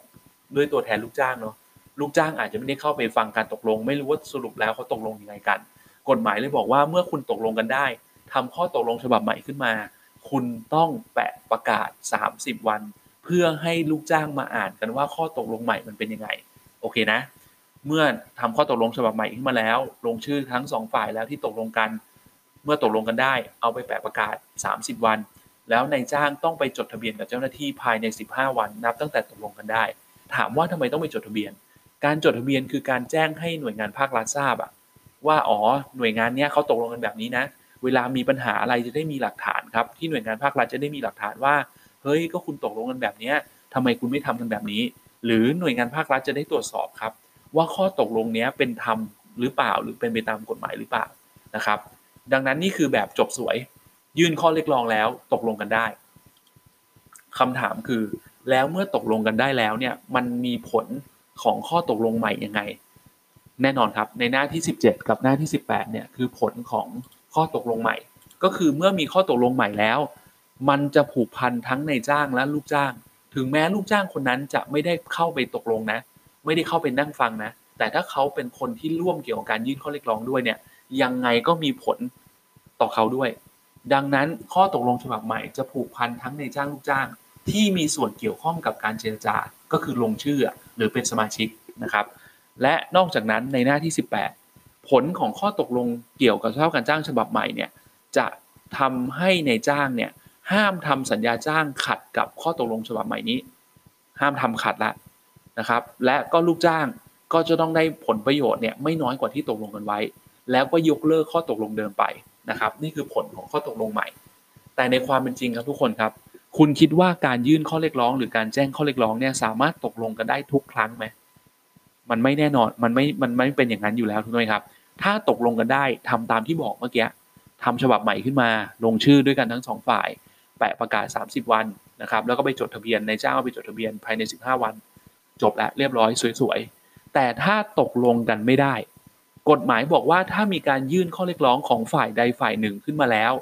แล้วไม่มีการเจรจาภายใน 3 วันนับตั้งแต่ได้รับข้อเรียกร้อง คือสมมุติฝ่ายในจ้างอะยื่นให้ฝ่ายลูกจ้าง แล้วไม่ได้มาคุยกัน จะด้วยสาเหตุอะไรก็ตามแต่ไม่ได้มาคุยกันภายในสามวัน หรือคุยกันแล้วแต่ตกลงกันไม่ได้ คือคุยกันแล้วอะ่ะแล้วก็ไม่ตกลงกันสักที หรือตกลงกันไม่ได้ไม่ยอมกันสักทีในขั้นเนี้ยกฎหมายถือว่าเกิดข้อพิพาทแรงงานคำว่าข้อพิพาทแรงงานคุณคุ้นไหมครับ ข้อพิพาทแรงงานคือทะเลาะกันแล้วแหละ คือตกลงกันไม่ได้อะโอเคนะ ดังนั้นเมื่อยื่นข้อเรียกร้องแล้ว แล้วไม่ได้คุยกันภายใน3วัน หรือคุยกันแล้วแต่ตกลงกันไม่ได้ ขั้นเนี้ยเราเรียกว่าเกิดข้อพิพาท ประเด็นต่อมาคือ แล้วเมื่อมันเกิดข้อพิพาทขึ้นมาแล้วอะจะทำยังไงดีอะกฎหมายเลยบอกว่าเฮ้ยแปลว่าอย่างเงี้ยเขาทะเลาะกันแล้วเกิดข้อพิพาทขึ้นมาแล้วเราต้องกำหนดขั้นตอนอย่างชัดเจนครับ ว่าเมื่อเกิดข้อพิพาทขึ้นมาแล้วเนี่ยจะต้องทํำยังไงในจ้างลูกจ้างจะได้ไม่งองแง ดังนั้นไปที่สไลด์หน้าที่ 20 ครับ เมื่อเกิดกรณีที่ข้อตกลงหรือข้อเรียกร้องเกี่ยวกับการจ้างเนี่ยไม่สามารถตกลงกันได้ อันนี้คือครั้งที่1เนาะในจ้างยื่น ลูกจ้างไม่ยอมมาคุย หรือในจ้างยื่น ลูกจ้างคุยแล้ว แต่ลูกจ้างไม่ยอม หรือจะเป็นนายจ้างหรือจะเป็นลูกจ้างยื่นนายจ้างยื่นได้หมดทั้งสองฝ่ายนะครับ เมื่อเกิดข้อพิพาทแรงงานขึ้น คือยื่นไปแล้วไม่ได้คุยกันภายใน 3 วัน หรือยื่นไปแล้วคุยกันแต่ตกลงไม่ได้นะในขั้นนี้ฝ่ายที่ยื่นข้อเรียกร้องเนี่ยเขากฎหมายให้สิทธิ์กับฝ่ายที่ยื่นข้อเรียกร้องนะนะครับ กฎหมายให้สิทธิ์กับฝ่ายที่ยื่นข้อเรียกร้องนะครับ ถ้าฝ่ายที่ยื่นข้อเรียกร้องเนี่ยยังอยากจะ ตกลงกันต่อ ยังอยากที่จะคุยอะ คุณไม่ยอมมาคุย เราอยากคุยกับคุณอะ หรือเราคุยกันแล้วตกลงไม่ได้ เฮ้ยก็อยากคุยกันอะ เผื่อมันจะตกลงกันได้ในครั้งนี้ กฎหมายบอกว่าคุณคุยกันสองคนเนี่ย ตกลงกันไม่ได้สักทีดังนั้นครับให้หน่วยงานภาครัฐเข้ามาช่วยดีกว่า ดังนั้นเมื่อเกิดข้อพิพาทแรงงานขึ้นในขั้นแรกในขั้นที่หนึ่งเนี่ยกฎหมายกำหนดว่าฝ่ายที่ยื่นข้อเรียกร้องเนี่ยสามารถแจ้งต่อพนักงานประนอมข้อพิพาท ก็คือเจ้าหน้าที่ของกระทรวงแรงงานเพื่อให้เข้ามาไกล่เกลี่ย หรือเข้ามาช่วยคุยในเรื่องนี้ได้ โดยการเรียกพนักงานประนอมข้อพิพาทเนี่ยต้องยื่นเป็นหนังสือภายใน 24 ชั่วโมงนับตั้งแต่ตกลงกันไม่ได้ หรือไม่ได้คุยกันนะครับเพราะกฎหมายถือว่าเป็นเรื่องเร่งด่วนน่ะแปลว่าคุณกำลังจะทะเลาะกันแล้ว เราต้องรีบตัดไฟแต่ต้นลม ดังนั้นถ้าคุณอยากจะคุยต่อ คุณอยากจะเคลียร์ปัญหานี้แล้วอยากให้หน่วยงานภาครัฐเข้ามาช่วย คุณต้องเรียกพนักงานประนอมข้อพิพาทเนี่ยโดยแจ้งเป็นหนังสือภายใน 24 ชั่วโมงนับตั้งแต่ตกลงกันไม่ได้ ประเด็นสำคัญคือ เขาให้สิทธิ์ฝ่ายไหนครับ ในการที่จะเรียกพนักงานประนอมข้อพิพาท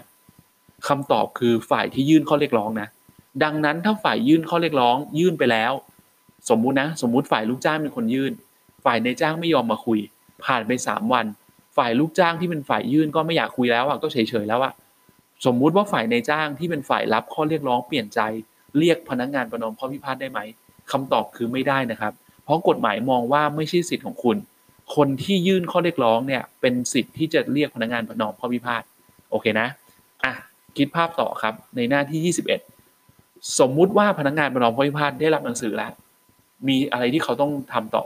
พนักงานประนอมข้อพิพาทครับเมื่อได้รับหนังสือแจ้งจากฝ่ายที่ยื่นข้อเรียกร้องแล้วแล้วตกลงกันไม่ได้ หรือไม่ได้คุยใน 3 วันเนี่ยจะต้องไปช่วยคุยหรือไปช่วยไก่เกลี่ยเนี่ยภายใน 5 วันนับตั้งแต่ได้รับหนังสือโอเคนะครับ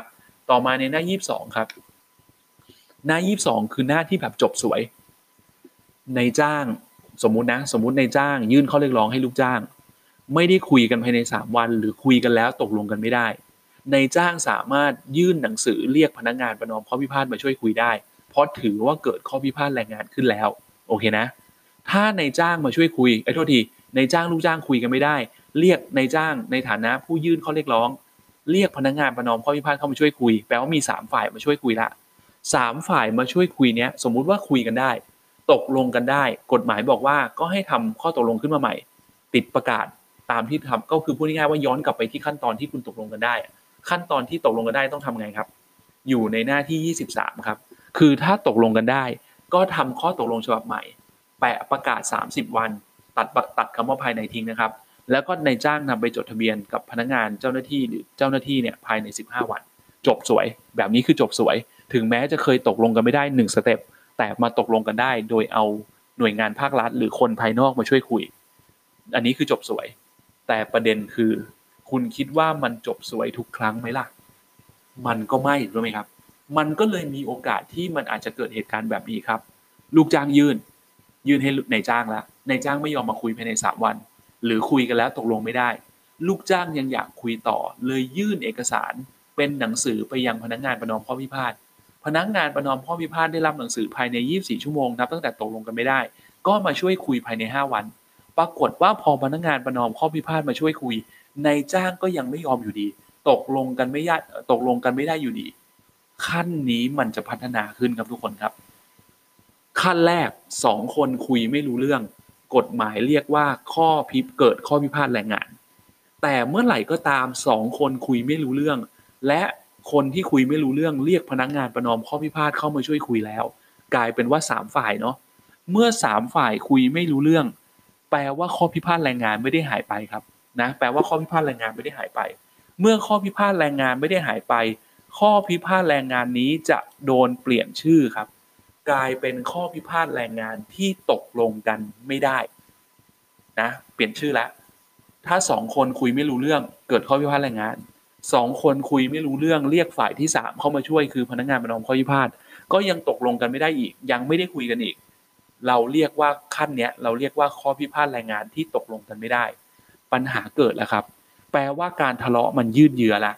กฎหมายแรงงานหรือกฎหมายแรงงานสัมพันธ์เนี่ย ต้องการให้การทะเลาะที่ยืดเยื้อแบบเนี้ยมันจบลงได้เร็วที่สุดครับ ดังนั้นเมื่อไหร่ก็ตามเกิดข้อพิพาทแรงงานที่ตกลงกันไม่ได้ มันต้องใช้ไม้ ตายหรือมันต้องใช้อะไรที่มันแรงขึ้นกว่าการที่มานั่งคุยกันตามปกติอะเพื่อให้เรื่องนี้มันจบลง ดังนั้นกฎหมายเลยกำหนดเอาไว้ครับว่า เมื่อไหร่ก็ตามที่เกิดข้อพิพาทแรงงานที่ตกลงกันไม่ได้นะ ไม่ใช่ข้อพิพาทแรงงานเฉยๆนะครับ ต้องเกิดเป็นข้อพิพาทแรงงานที่ตกลงกันไม่ได้ สามารถดำเนินการได้ตามนี้คือในหน้า 25 กับหน้า 26 แต่ผมจะยกตัวอย่างเฉพาะสิ่งที่มันสำคัญสำคัญนะครับหน้า 25 บอกไว้ว่า ถ้าสมมุติว่าเกิดกรณีข้อพิพาทแรงงานที่ตกลงกันไม่ได้ มีประมาณสามทางเลือกที่ผมจะยกตัวอย่างมาให้คุณครับ ทางเลือกแรก คือให้ลูกจ้างกับนายจ้างเนี่ยตกลงกันเลย ว่าจะตั้งใครเป็นผู้ชี้ขาดคำว่าผู้ชี้ขาดหมายความว่า ก็คือพนักงานประนอมข้อพิพาทเนี่ยมันเป็นหน่วยงานภาครัฐอะบางทีในจ้างลูกจ้างอาจจะไม่อยากเชื่อ ดังนั้นกฎหมายแรงงานเลยมองว่าอย่างนั้นคุณตั้งคนที่คุณตั้งมาแล้วคุณจะฟังเขาอะ ให้เขาเป็นคนชี้ขาดเลย ว่าเรื่องนี้ที่คุณทะเลาะกันต้องทํำยังไง และเมื่อเขาตัดสินใจจะให้ทํำยังไงแล้ว ต้องทำตามที่ผู้ชี้ขาดเป็นคนตัดสิน โอเคนะ โดยผู้ชี้ขาดเนี่ยในจ้างลูกจ้างเลือกด้วยกันทั้งคู่นะครับ เพื่อจะได้เป็นธรรมกับทั้งสองฝ่ายนะ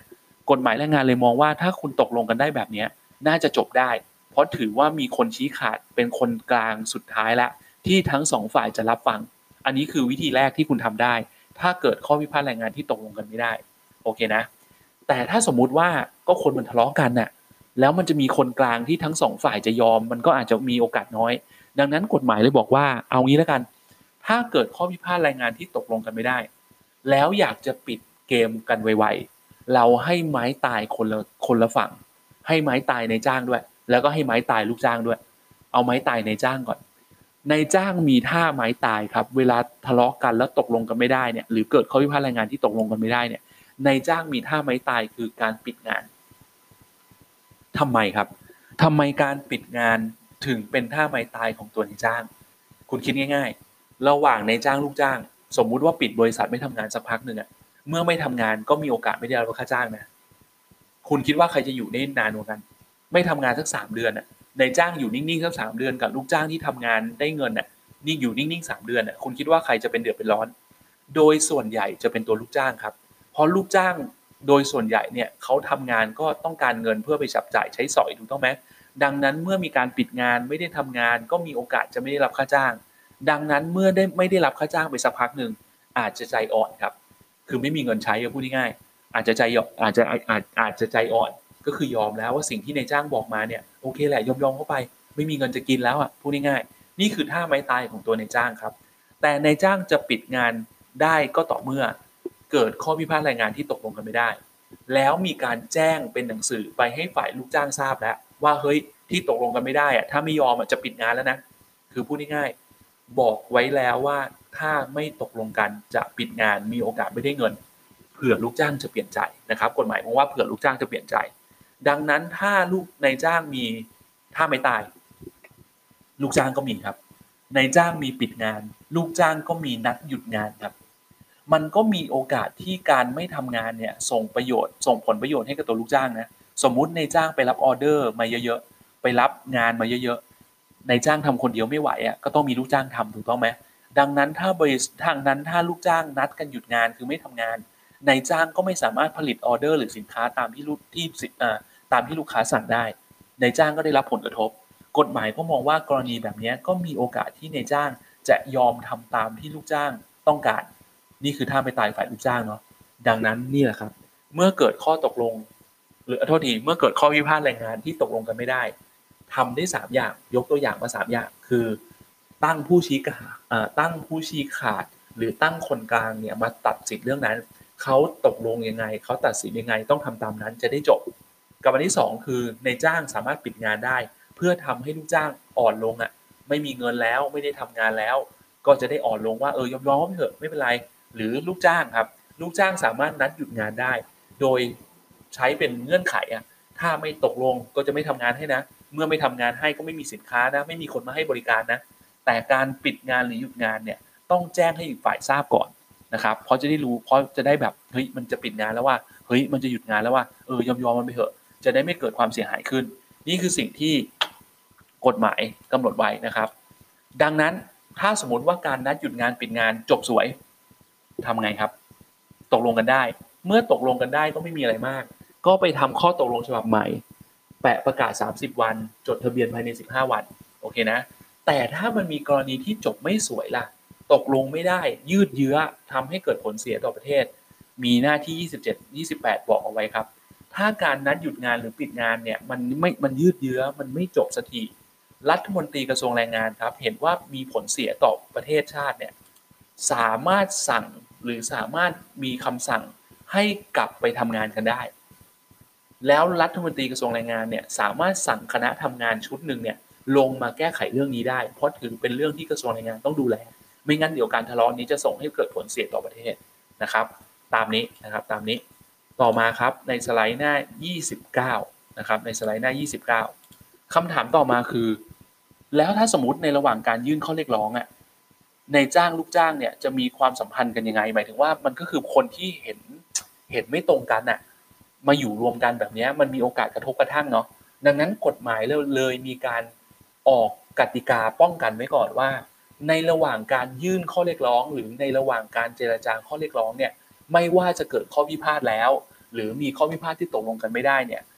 นายจ้างเนี่ยห้ามเลิกจ้างหรือย้ายงานลูกจ้างที่เกี่ยวข้องกับการยื่นข้อเรียกร้อง คำถามคือทำไมทำไมครับทำไมกฎหมายถึงต้องห้ามให้ในจ้างเนี่ยเลิกจ้างหรือหรือย้ายงานลูกจ้างที่เกี่ยวข้องกับการยื่นข้อเรียกร้อง คิดง่ายๆ สมมุติมีลูกจ้างคนหนึ่งเป็นเป็นตัวแทนของการยื่นข้อเรียกร้องอะ แล้วนายจ้างรู้ว่าตัวนี้มันคือแกนนำก็เลยเรียกเข้ามาคุย บอกว่าเฮ้ยถ้ามึงยังจะยื่นข้อเรียกร้องอยู่ ถ้ามึงยังเป็นแกนนำอยู่อะเดี๋ยวกูเลิกจ้างมึงนะเดี๋ยวกูจะไล่มึงออกนะเดี๋ยวกูจะย้ายงานมึงไปที่อื่นนะ มันอาจจะก่อให้เกิดความอึดอัดของลูกจ้างว่าเฮ้ยเราอยากทำงานต่อ เราไม่อยากโดนย้ายงานอะเรามีภาระที่ต้องอยู่ตรงเนี้ยก็อาจจะไม่อยากใช้สิทธิ์ในการยื่นข้อเรียกร้อง หรือไม่กล้าที่จะเจรจากับนายจ้างที่อย่างเต็มที่ ดังนั้นกฎหมายแรงงานสัมพันธ์จึงกำหนดเอาไว้เลยครับ เป็นกติกาขั้นพื้นฐานคือ เมื่อไหร่ก็ตามที่มีการยื่นข้อเรียกร้อง หรือมีการเจรจาที่เกี่ยวข้องกับข้อเรียกร้องเนี่ยไม่ว่าขั้นไหนก็ตามนะ ยังทะเลาะกันอยู่ยังตกลงกันไม่ได้ยังไงก็ตามแต่ นายจ้างห้ามเลิกจ้างลูกจ้าง ที่เกี่ยวข้องกับการยื่นข้อเรียกร้อง ไม่ว่าจะเป็นแกนนำไม่ว่าจะเป็นคนที่ลงชื่อ ขอยื่นร่วมยื่นด้วย แต่มันมีข้อยกเว้นครับ แต่มันมีข้อยกเว้น ถ้าลูกจ้างคนไหนที่เกี่ยวข้องกับการยื่นข้อเรียกร้องนะ ที่เกี่ยวข้องกับการยื่นข้อเรียกร้องนะ แต่ทำทุจริตทำผิดกฎหมายอาญาทำให้ในจ้างได้รับความเสียหายอย่างร้ายแรง หรือฝ่าฝืนคำสั่งที่เป็นเรื่องที่เกี่ยวข้องกับงานอะ คือตอนประท้วงอะ แล้วในจ้างบอกว่าเฮ้ยกลับมาทำงานนะ คุณขาดงานหลายวันแล้วคุณไม่มาทำงานเนาะโดยไม่โดยไม่มีการนัดหยุดงานอะไรเงี้ย แบบนี้ถือว่าฝ่าฝืนคำสั่งที่ชอบด้วยกฎหมายของนายจ้าง เมื่อไหร่ก็ตามที่ลูกจ้างคนไหน ประพฤติทุจริตทำผิดกฎหมายอาญาทำให้ในจ้างเสียหาย หรือฝ่าฝืนคำสั่งที่ชอบด้วยกฎหมายของนายจ้างเนี่ย กรณีพวกนี้ยกเว้นได้พูดง่ายๆก็ในเมื่อคุณทำตัวไม่ดีอะคุณก็ยังมีสิทธิ์ที่จะโดนไล่ออกอยู่ ไม่ใช่ว่าคุณทำตัวไม่ดีในช่วงที่ตกลงกันไม่ได้ มันก็ไม่น่ารักเนาะ ดังนั้นข้อยกเว้นอยู่ตรงนี้ครับ แม้โดยปกติในระหว่างการยื่นข้อเรียกร้อง หรือการเจรจาข้อเรียกร้องเนี่ยนายจ้างไม่สามารถเลิกจ้างหรือย้ายงานลูกจ้างได้ แต่ถ้าลูกจ้างทำความผิดททำผิดกฎหมายอาญา มีการกระทำทุจริตทำให้ในจ้างเสียหาย ฝ่าฝืนคำสั่งในจ้างที่ชอบด้วยกฎหมายที่เกี่ยวข้องกับงานในจ้างสามารถไล่งานไล่ออกหรือย้ายงานได้นะครับ ตามนี้ ดังนั้นคำถามสำคัญครับทุกคนครับ แปลว่าเรื่องที่เกี่ยวข้องกับแรงงานสัมพันธ์เนี่ยคือความสัมพันธ์ระหว่างนายจ้างลูกจ้างเนี่ยมีความสัมพันธ์กับกฎหมายแรงงานไหมพูดมาขนาดนี้มีไหมครับ มีแน่นอนเนาะนะครับแปลว่ากฎหมายแรงงานเนี่ยมีกำหนดความมีการกำหนดความสัมพันธ์ระหว่างนายจ้างลูกจ้าง ที่เกี่ยวข้องกับสิทธิหน้าที่พื้นฐาน เกี่ยวข้องกับเรื่องผลประโยชน์ต่าง ๆ ว่าตกลงเอกันได้ และเวลาเกิดข้อพิพาทหรือทะเลาะกันเนี่ยต้องทำตัวกันยังไง นี่คือสิ่งที่เป็นสาระสำคัญของเรื่องแรงงานสัมพันธ์ แปลว่าถ้า HR คนไหนทำงานเกี่ยวข้องกับเรื่องแรงงานสัมพันธ์เนี่ย จึงเป็น HR ที่จะดูแลว่าผลประโยชน์เป็นยังไง สิทธิหน้าที่พื้นฐานเป็นยังไง มีการทำข้อตกลงเกี่ยวกับสภาพการจ้างไหมแก้ไขข้อตกลงเกี่ยวกับสภาพจ้างต้องทํำยังไงอะไรอย่างนี้เนาะนะครับ ดังนั้นนี่คือเนื้อหาทั้งหมดของส่วนของขั้นตอนที่เรียกว่าแรงงานสัมพันธ์ สรุปนะตอนนี้ก็คือ ขั้นตอนแรงงานสัมพันธ์มีความสัมพันธ์กับกฎหมายแรงงานทุกประเด็นโอเคนะครับทุกคนครับ ดังนั้นเราเข้าสู่ขั้นตอนสุดท้ายแล้วทุกคนนะขั้นตอนสุดท้ายละในสไลด์ที่หน้า 31 ครับ คือขั้นตอนที่เรียกว่าการค้นคว้าวิจัยเกี่ยวกับพนักงาน ก็คือเอาความหมายก่อนเนาะนะครับเหมือนทุกขั้นตอนอะเราเริ่มที่ความหมายก่อน การค้นคว้าวิจัยเกี่ยวกับพนักงานเนี่ยความหมายคือนะครับในความหมายคือ เป็นการสำรวจข้อมูลนะครับ เป็นการสำรวจข้อมูลของตัวลูกจ้าง นะครับ ในเรื่องต่างๆอะไม่ว่าจะเป็นความพึงพอใจความคิดเห็นนู่นนี่นั่นนะครับ เราเรียนมาถึงขั้นสุดท้ายแล้ว ผมถามคุณเลยดีกว่า คุณคิดว่าขั้นตอนการค้นคว้าวิจัยเกี่ยวกับพนักงานเนี่ยที่มีความหมายว่าเป็นการค้นคว้าเป็นการหาข้อมูลของตัวพนักงาน เป็นการหาข้อมูลของตัวลูกจ้างเนี่ย คุณคิดว่าจะมีความสัมพันธ์กับกฎหมายแรงงานไหมคุณว่ากฎหมายแรงงานเขาจะสนใจไหมว่านายจ้างอยากจะรู้เรื่องอะไรของลูกจ้างจะเก็บข้อมูลของลูกจ้างยังไง จะสนใจไหมครับ ถ้าคุณยังพอจำได้ ในสไลด์หน้าที่ 33 ครับ ความสัมพันธ์ระหว่างกฎหมายแรงงาน กับการค้นคว้าวิจัยเกี่ยวกับพนักงานเนี่ยมันไม่ได้กระทบกับสิทธิหน้าที่ที่เกี่ยวข้องกับเรื่องงานของลูกจ้าง มันเป็นเรื่องของการบริหารธุรกิจ หรือมันเป็นเรื่องของการหาข้อมูลของตัวลูกจ้าง ที่นายจ้างอยากได้ข้อมูลของลูกจ้างไปใช้ในการบริหารงานอะคุณคิดว่าแต่ละที่จะเหมือนกันไหม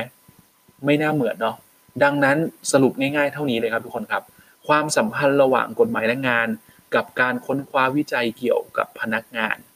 จึงไม่มีความสัมพันธ์กับกฎหมายแรงงานครับ ไม่มีไม่มีกฎหมายแรงงานฉบับไหนครับ บอกว่าเมื่อลูกจ้างเอ้ยโทษทีเมื่อในจ้างจะหาข้อมูลลูกจ้างเราต้องทํำยังไงบ้างไม่มีกฎหมายแรงงานไม่เกี่ยว กฎหมายแรงงานไม่ได้บัญญัติไว้ ให้อิสระกันในจ้างในการเก็บข้อมูล ในการเอาข้อมูลของลูกจ้างไปใช้ สามารถสามารถทำได้นะครับ ดังนั้นจบ 11 ขั้นตอนละ แปลว่าเราไล่ได้ตั้งแต่ขั้นตอนที่1จนถึงขั้นตอนที่11เอ็ดเรียบร้อยแล้วว่าความหมายเป็นยังไงความสัมพันธ์เป็นยังไงเนาะ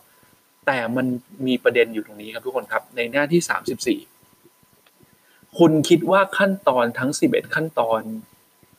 ที่เราว่ากันไปเนี่ยไล่ตั้งแต่วิเคราะห์งานออกแบบงานจนถึงการวิจัยเนี่ย คุณคิดว่ามันครอบคลุมกฎหมายแรงงานทุกฉบับหรือยังคำตอบคือยังครับทุกคนครับ ขั้นตอน11ขั้นตอนนี้มันยังขาดกฎหมายแรงงานฉบับหนึ่งไป กฎหมายแรงงานฉบับนั้นคือ พระราชบัญญัติจัดตั้งศาลแรงงาน และวิธีพิจารณาคดีแรงงาน คือพูดง่ายๆเรื่องเรื่องศาลน่ะเรื่องศาลแรงงาน ถามว่าทำไมทำไมขั้นตอนสิบเอ็ดขั้นตอนนี้ถึงไม่มีเรื่องศาลแรงงานอยู่ในนั้น ก็แน่นอนน่ะหน่วยงานอยากจะจบเรื่องด้วยตัวเองเนาะไม่อยากจบเรื่องที่ศาลถูกต้องไหมครับ แต่ในความเป็นจริงครับ ในจ้างลูกจ้างเนี่ยไม่สามารถเคลียร์ปัญหา หรือไม่สามารถจัดการความสัมพันธ์ของตัวเองได้ หรือไม่สามารถทำไอ้ขั้นตอนสิบเอ็ดขั้นตอนนั้นน่ะได้ถูกต้องหรือดีทั้งหมดอะมันมีโอกาสที่สองคนเนี้ยสองฝ่ายเนี้ยในจ้างลูกจ้างจะตกลงกันไม่ได้ และต้องการหน่วยงานที่เป็นหน่วยงานที่เป็นมาตรฐาน หน่วยงานที่เป็นกลางที่จะช่วยให้สองฝ่ายเนี้ยตกลงกันได้ดีที่สุด ดังนั้นกฎหมายแรงงานจึงมีการกำหนดศาลแรงงานขึ้นมา เพื่อพิจารณาคดีแรงงานโดยเฉพาะที่เกี่ยวข้องกับตัวในจ้างลูกจ้าง ดังนั้นคำถามที่ว่า 11 ขั้นตอนนี้พูดถึงกฎหมายแรงงานครบหรือยังคำตอบคือยังครับ ขาดเรื่องศาลแรงงานไปหนึ่งเรื่องนะขาดเรื่องศาลแรงงานไปหนึ่งเรื่อง ดังนั้นเมื่อพูดถึงศาลแรงงานแล้วเนี่ยเรามาทำความเข้าใจสิ่งที่เรียกว่าคดีแรงงานหน่อย คดีแรงงานเนี่ยเป็นคดีเฉพาะครับเป็นคดีพิเศษ ไม่ใช่ไม่ใช่คดีแพ่งทั่วไปนะ มีการแยกสารทั่วมีการแยกสารเป็นสารชำนาญพิเศษ หรือสารพิเศษออกมาเลยนะครับ โดยคดีแรงงานเนี่ยเป็นคนที่จะเป็นโจทย์จำเลยกัน หรือคนที่ทะเลาะกันเนี่ยจะต้องมีความสัมพันธ์กัน หรือมีนิติสัมพันธ์เนี่ยเป็นในจ้างลูกจ้างกันนะครับ หรือมีความเกี่ยวข้องกับเรื่องของสัญญาจ้างแรงงานนะครับ ดังนั้นโดยพื้นฐานเนี่ยมีสาระสำคัญของคดีแรงงานเนี่ยอยู่ประมาณ 3 เรื่อง เรื่องที่ 1 คือเมื่อไหร่ก็ตามเกิดเรื่องของคดีแรงงานขึ้น ต้องไปขึ้นศาลแรงงาน นะไม่ได้ไปศาลแพ่งทั่วไปนะครับ แล้วในศาลแรงงานเนี่ยเราจะใช้ระบบไต่สวน ในประเทศไทยเนี่ยเวลาเกิดคดีอะไรขึ้นเนี่ยมันจะมีระบบกล่าวหากับระบบไต่สวน ระบบกล่าวหาเนี่ยมันเหมือนระบบว่าศาลจะนั่งพิจารณาคดี โดยที่ไม่ลงไปหาข้อมูลหรือหารายละเอียดอะไรมากนัก คนที่มาทะเลาะกันเนี่ยมีหน้าที่ที่กล่าวหาอีกฝ่ายหนึ่งเอาข้อมูลให้ศาลให้ให้ศาลรับฟัง ศาลเชื่อฝ่ายไหน ก็ตัดสินไปฝ่ายนั้น อันนี้เราเรียกว่ากล่าวหา แต่ระบบกล่าวหาเนี่ยไม่เหมาะกับคดีแรงงานครับ เพราะในจ้างลูกจ้าง โดยส่วนใหญ่ใครรวยกว่ากันในจ้างเนาะแล้วเมื่อในจ้างรวยกว่า มีโอกาสหาทนายที่เก่งกว่า ดังนั้นเมื่อทนายที่เก่งกว่า ก็มีทักษะในการกล่าวหา หรือยกข้อมูลหรือยกข้อเท็จจริงเนี่ยให้ศาลรับฟังเนี่ยในระบบกล่าวหาเนี่ยได้ดีกว่า ดังนั้นในคดีแรงงานครับเขาเลยไม่ใช้ระบบกล่าวหา เขาใช้ระบบไต่สวนครับ ระบบไต่สวนคืออนุญาตให้ศาลเนี่ยเป็นคนสอบถามโจทย์จำเลยได้พูดง่ายๆจะได้ช่วยไงคนไหนเพียงพ้ำคนไหนรู้สึกว่าไม่ได้ได้เปรียบเสียเปรียบเนี่ยศาลจะได้ลงไปถามได้ ลงไปเอาข้อมูลที่ถูกต้องได้นะครับ ดังนั้นคดีแรงงานจึงใช้ระบบไต่สวนนะศาลถามได้ นอกจากนั้นนะครับในสไลด์ที่ 36 คดีแรงงานมีความพิเศษครับ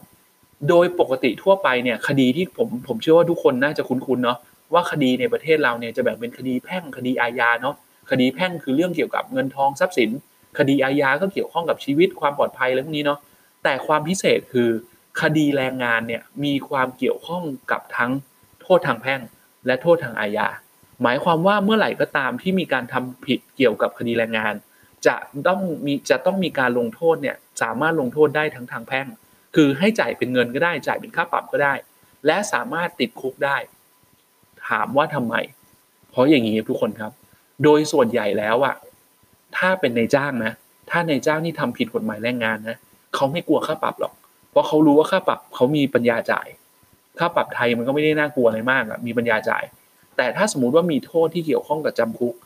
มันจะทำให้ในจ้างต้องคิดหนักละว่าถ้าจะฝ่าฝืนกฎหมายแรงงานเนี่ยมีโอกาสติดคุกนะเว้ย ไม่ใช่เสียตังค์อย่างเดียวโอเคนะครับ ดังนั้นนี่คือสาเหตุที่คดีแรงงานเนี่ยมีการกำหนดโทษ ให้ทั้งมีโทษทั้งทางแพ่ง และโทษทั้งโทษทั้งอาญานะครับ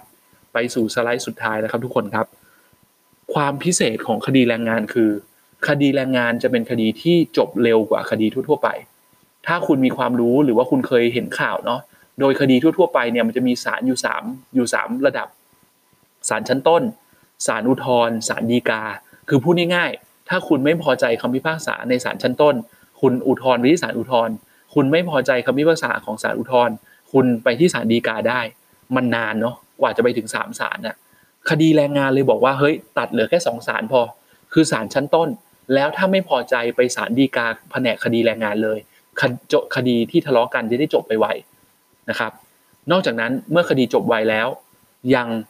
ประหยัดด้วย ประหยัดในที่นี้เพราะว่า ถ้าเป็นคดีแพ่งทั่วไปครับ มันต้องมีการวางค่าธรรมเนียมศาลหรือพูดง่ายๆว่าเป็นถ้าคุณอยากจะฟ้องเรื่องเนี้ย คุณจะต้องมีเงินจ่ายเพื่อที่จะฟ้องอะแต่คดีแรงงานไม่ต้อง